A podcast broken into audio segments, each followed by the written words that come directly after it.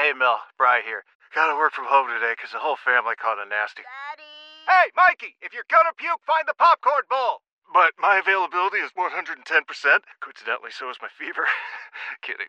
Mel, I'm so cold but hot. Uh, but I'm gonna get you that budget just as soon as. Uh, Mikey! Popcorn bowl! Press 1 to use Instacart and get your family's sick day essentials delivered in as fast as 30 minutes. Press 2 to keep working. Do not press 2. Just use Instacart, Brian. Celebrate and save at Ashley's anniversary sale with hot buys, your choice of colors starting at just $3.99. Ashley Sleep mattresses starting at $2.50. Plus, receive a free adjustable base with select mattress purchases and shop top mattress brands like Stearns and Foster, Tempur-Pedic, Purple, and Beautyrest Black with 60-month special financing. Only at Ashley. Subject to credit approval. No minimum purchase required. Minimum monthly payment, down payment, tax, and delivery may be required. See store for details.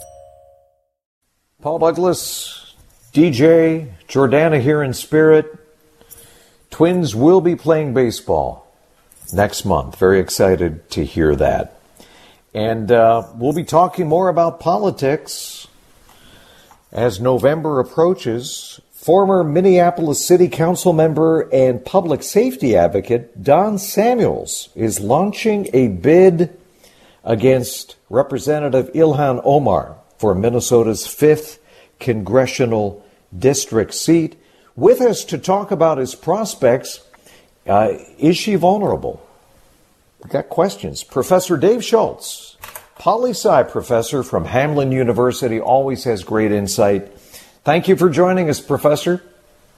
My pleasure for having me, and thanks to the audience. Well, I'm just curious about uh, this specific race, the 5th Congressional District with Don Samuels tossing his hat in the ring. Late yesterday, this vote on banning Russian oil. Just about every Democrat in the House, including Betty McCollum, Angie Craig, Dean Phillips, they all voted for the ban. But not Representative Ilhan Omar, who went on to say, uh, and I thought this was interesting dependence on oil means a dependence on tyrants. I'm also gravely concerned this ban will mean ramping up domestic production. We must move on to a green economy for this and many reasons. You know, I believe me, I've been talking about climate change for 25 years. Uh, we need to phase out fossil fuels eventually, but in the short term, I don't know how we do that and keep the wheels on the bus, literally. Um, does this make her more vulnerable? what is your insight into this?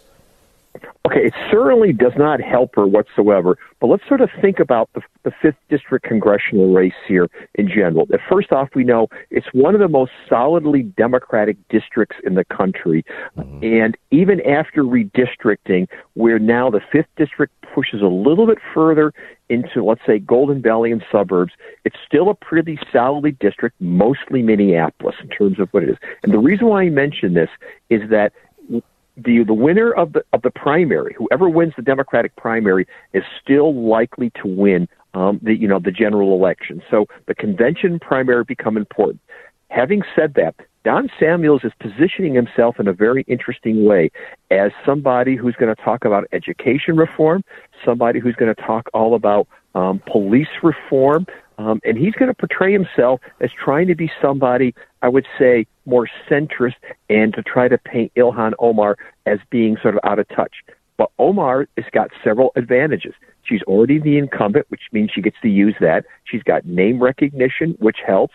Um, she also has raised an incredible amount of money.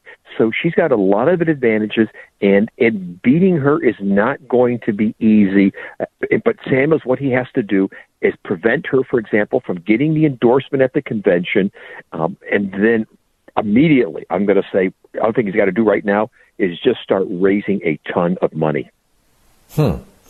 Now, wondering just how big an issue crime and public safety is going to be. I, I know that Samuels went after Omar and, and last fall's Minneapolis ballot question that could have replaced the city's police department with a new public mm-hmm. safety agency. The whole defund the police. Is she vulnerable there?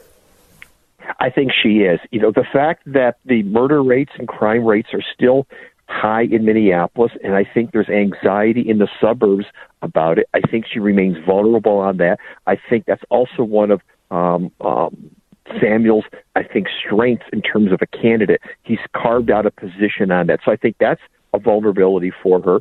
Um, I'll be curious to also see how he positions himself on the economy issues in terms of I think people are very very antsy right now about inflation, but then also this this if you had talked to me yesterday, um, I would have get a slightly different answer here.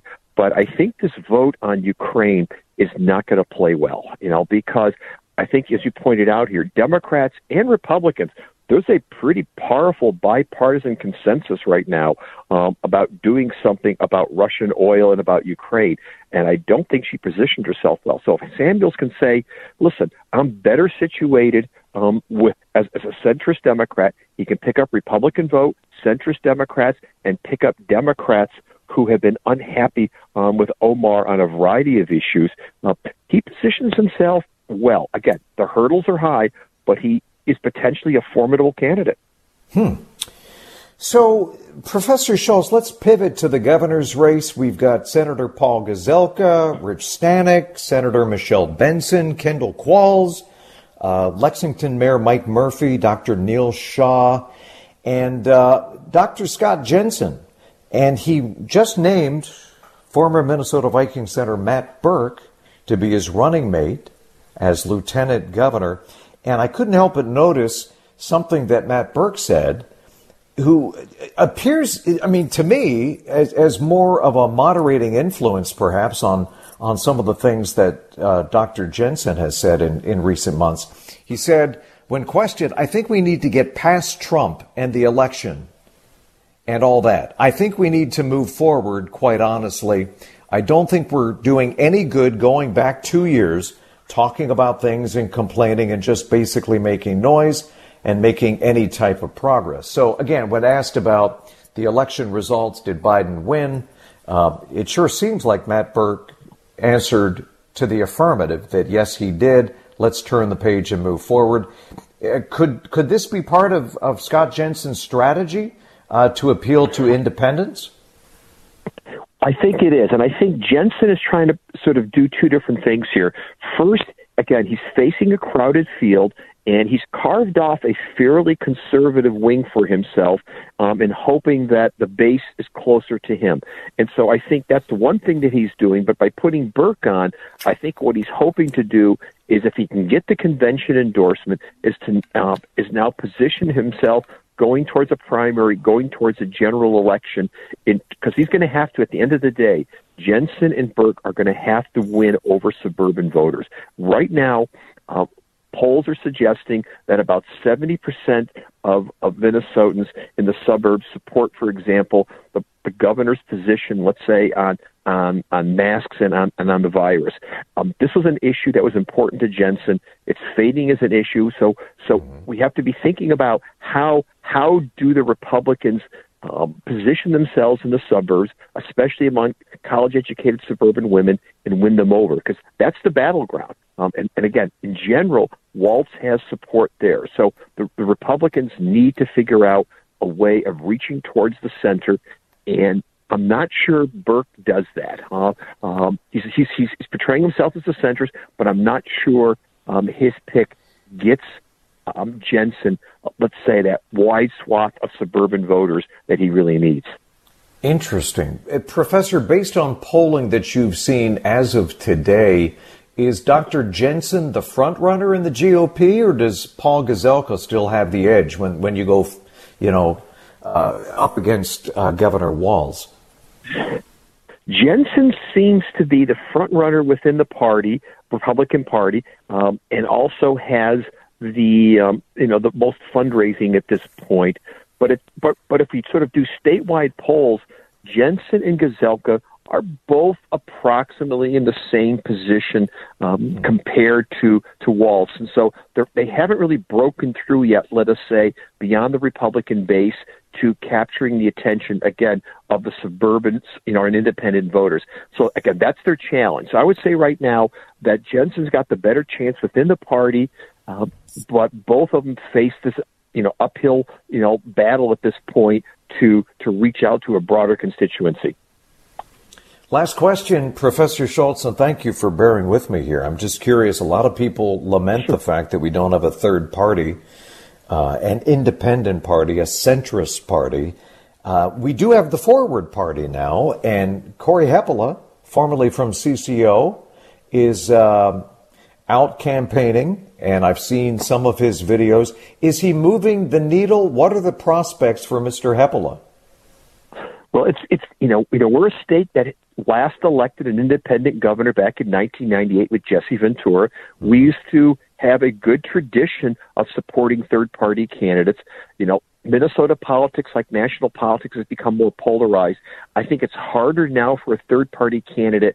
Um, you know, to sort of emerge um, than it was before. Now, Hepola does have some advantage. He's got some name recognition for many years being on CCO, and that will help him. But, but I just don't know right now if he's got enough of an identity uh, or enough of, let's say, a passionate following in the way that Governor Ventura did to sort of really, you know, catch fire. And so I think his challenge is going to be to convert that celebrity ship over into the passion, again, over into fundraising. And I think the Democrats need to worry more than Republicans because when I look at where, where Cory is at this point, his positions seem a little bit closer, I would say, to Walz than they do to the Republicans. And so hmm. I think the Democrats ne- need to be concerned about the fact that, let's say, even if Cory only gets five or six percent of the vote, you know, I think more of that's going to come out of the Democrats' hide than it's going to come out of the Republican hide. Interesting.